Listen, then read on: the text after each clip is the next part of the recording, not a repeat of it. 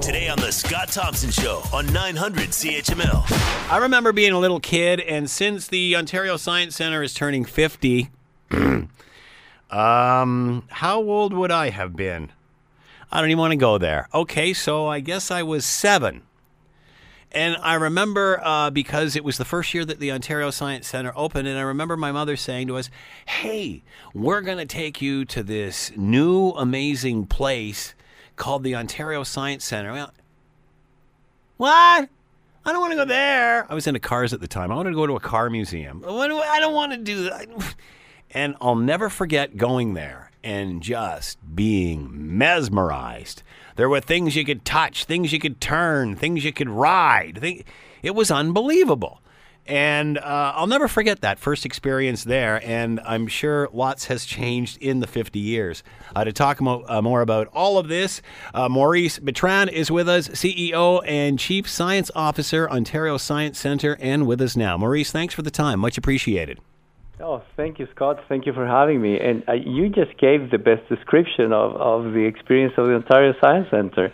Um, that's exactly what it is. It's, it's a place of curiosity, of awe, of fun, and, and where you get inspired uh, by, by seeing all these wonderful things. I think that hasn't changed. We continue to try to bottle that experience and, and continue to provide it to the thousands and thousands of people that come here. We are actually past our 53 million visitor mark and well on our way to 54 million visitors. That's incredible. And and you know when you think about it, um, science continually evolves. It continually changes. So uh, I I guess the science center continually does the same. We absolutely have to to uh, you know to keep relevant. And, but but there, like I said, there is a formula there on, on you know if you appeal to that sense of curiosity, that sense of wonder, maybe in different ways, but that's still what gets you hooked. Well, you know the funny that- thing, Maurice, is that the science center was way, way, way ahead of everybody else when it comes to interaction because that's what life is now. Every, especially with Yes, technology, exactly. everything's interactive, and that's what the science center is all about. You get to touch stuff. You're absolutely right. It, it was ahead of its time. It showed a lot of foresight of the entire government to to do this, and now there are close to 3,000 science centers all over the world, all based on this uh, interactivity principle. Because that's what you remember. And uh, of course, things have changed, and we have changed with the times, and we have to consider it. And actually, we have this onslaught of information from the digital world, and you have to consider how do you use that technology.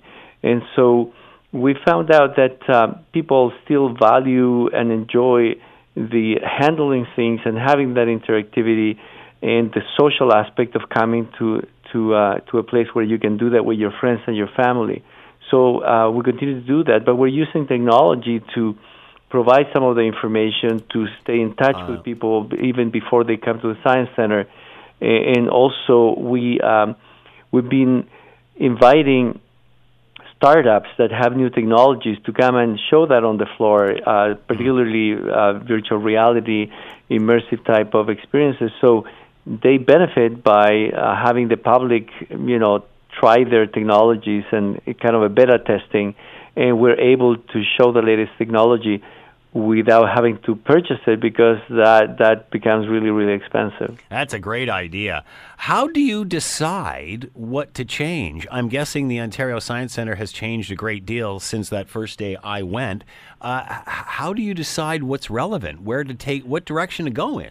Yeah, so we've we've decided that that we should consult the community and ask what are people concerned about, what are people interested in, what would they, would they like to see. At the same time, we look at new advances and discoveries that we think uh, are going to impact our lives, and so we say, okay, you know, maybe we should be talking about this and that, and let's see what people think about it. So that's what we did with uh, the new exhibit that is just open this week uh, called MindWorks that is about how do you make decisions. So, uh, if you had some insight on how you decide about things, would you make better decisions?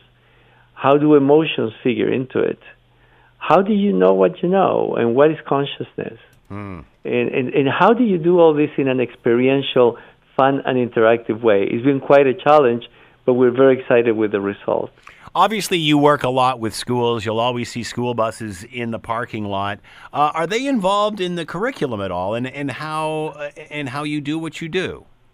Yeah, so you're you're right. We actually have the largest educational program, museum-based educational program in the country. Every year, about 170,000 kids come in those yellow buses with their classes to, and we have an array of over 30 uh, programs that are linked to the curriculum. But obviously, we want to give something more that the schools don't usually do. So you know there would be a reason for to to come here. And so uh, we have from machines to DNA uh, programs, and of course we have the uh, the Omnimax uh, theater with all kinds of documentaries. And, and so kids come here, you know, spend a full day uh, doing all those programs, and they learn a lot. And but also, I, I, I hope and I believe they get inspired. And we are more in the inspiration business than the, educational business. That's a very valid point. How much time should you spend there? Because it's not something you can do in a hurry, is it? No, it's not. A, you know, the average stay is close to four hours. It is, is it? It doesn't surprise it, me. Yeah, and people leave and say I didn't get to see everything. Yeah. So, but but that's part of it. We we don't want to be, you know, like an attraction that you go once in a while. We want to be a hub where the community meets and come and come again and again because they are in a learning journey and they find things here that that allow them to to progress in that journey. Is there anything there that was there the opening on the opening day? Uh, well, I wasn't here on opening day, but we, we have an oldie. I guess I got to come back and see it. What about the giant electrical ball that you get people to touch to and shake your hair and your I- hair stands out?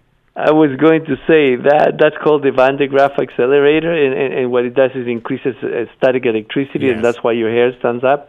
So somebody told me, if you were the Louvre, that would be your Mona Lisa. and I thought, That's you know, true. if, this is, if this is our Mona Lisa, we need to give it a, a you know, a, a a place that that goes with that rank. So we move it up front. We have it close to the entrance on the second floor. We made a stage for it, and people still love to do it. So yeah, that's uh, it never gets old. It's hilarious because again, I remember that uh, the year that it first opened. I, you know, in every promotional video and advertisement you've ever seen for it, it's always you know the big electrical ball and, and the kid with the hair standing straight out. Why does that? Why does that still resonate with people? Obviously, that's you, you know you've hit the nail on the head as you said with the Mona Lisa as far as being interactive and demonstration.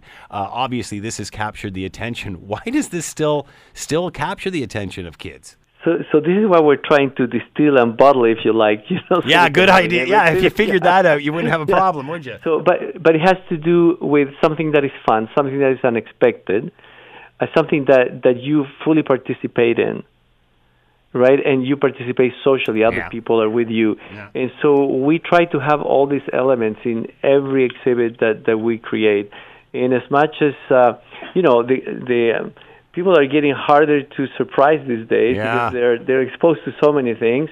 And their attention spans are getting shorter. So this is, uh, I'm sure you experienced something similar on radio, but but this is an ongoing challenge, right?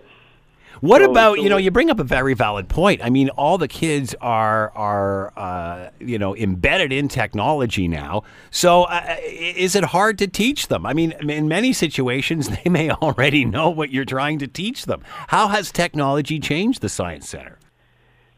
So uh, obviously, ev all the information is now available in digital form, and, and if you just want knowledge, all you have to do is to go on the internet and and ex- you know review those things.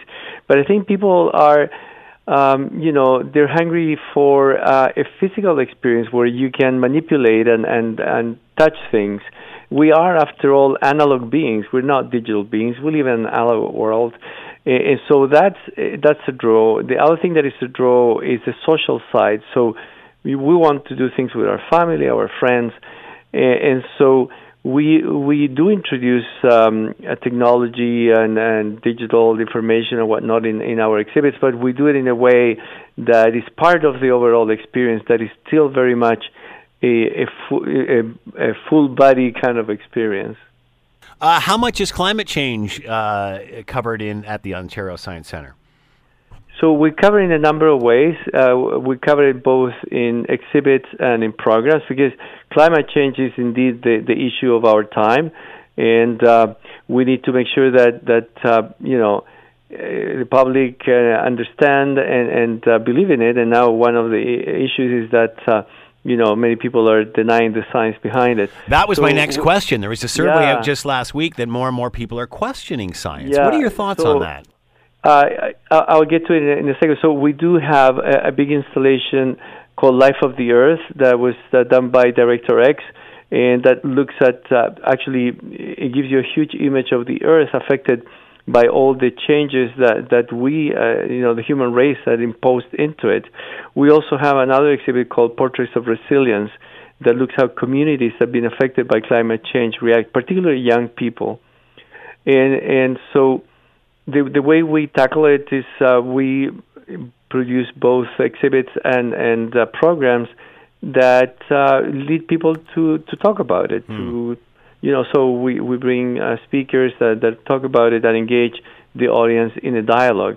I think that is fundamentally important that that we all um, you know understand this because the only hope that we have to solve these big problems that we have, like climate change, uh, but also social and, and other issues, is through science and technology.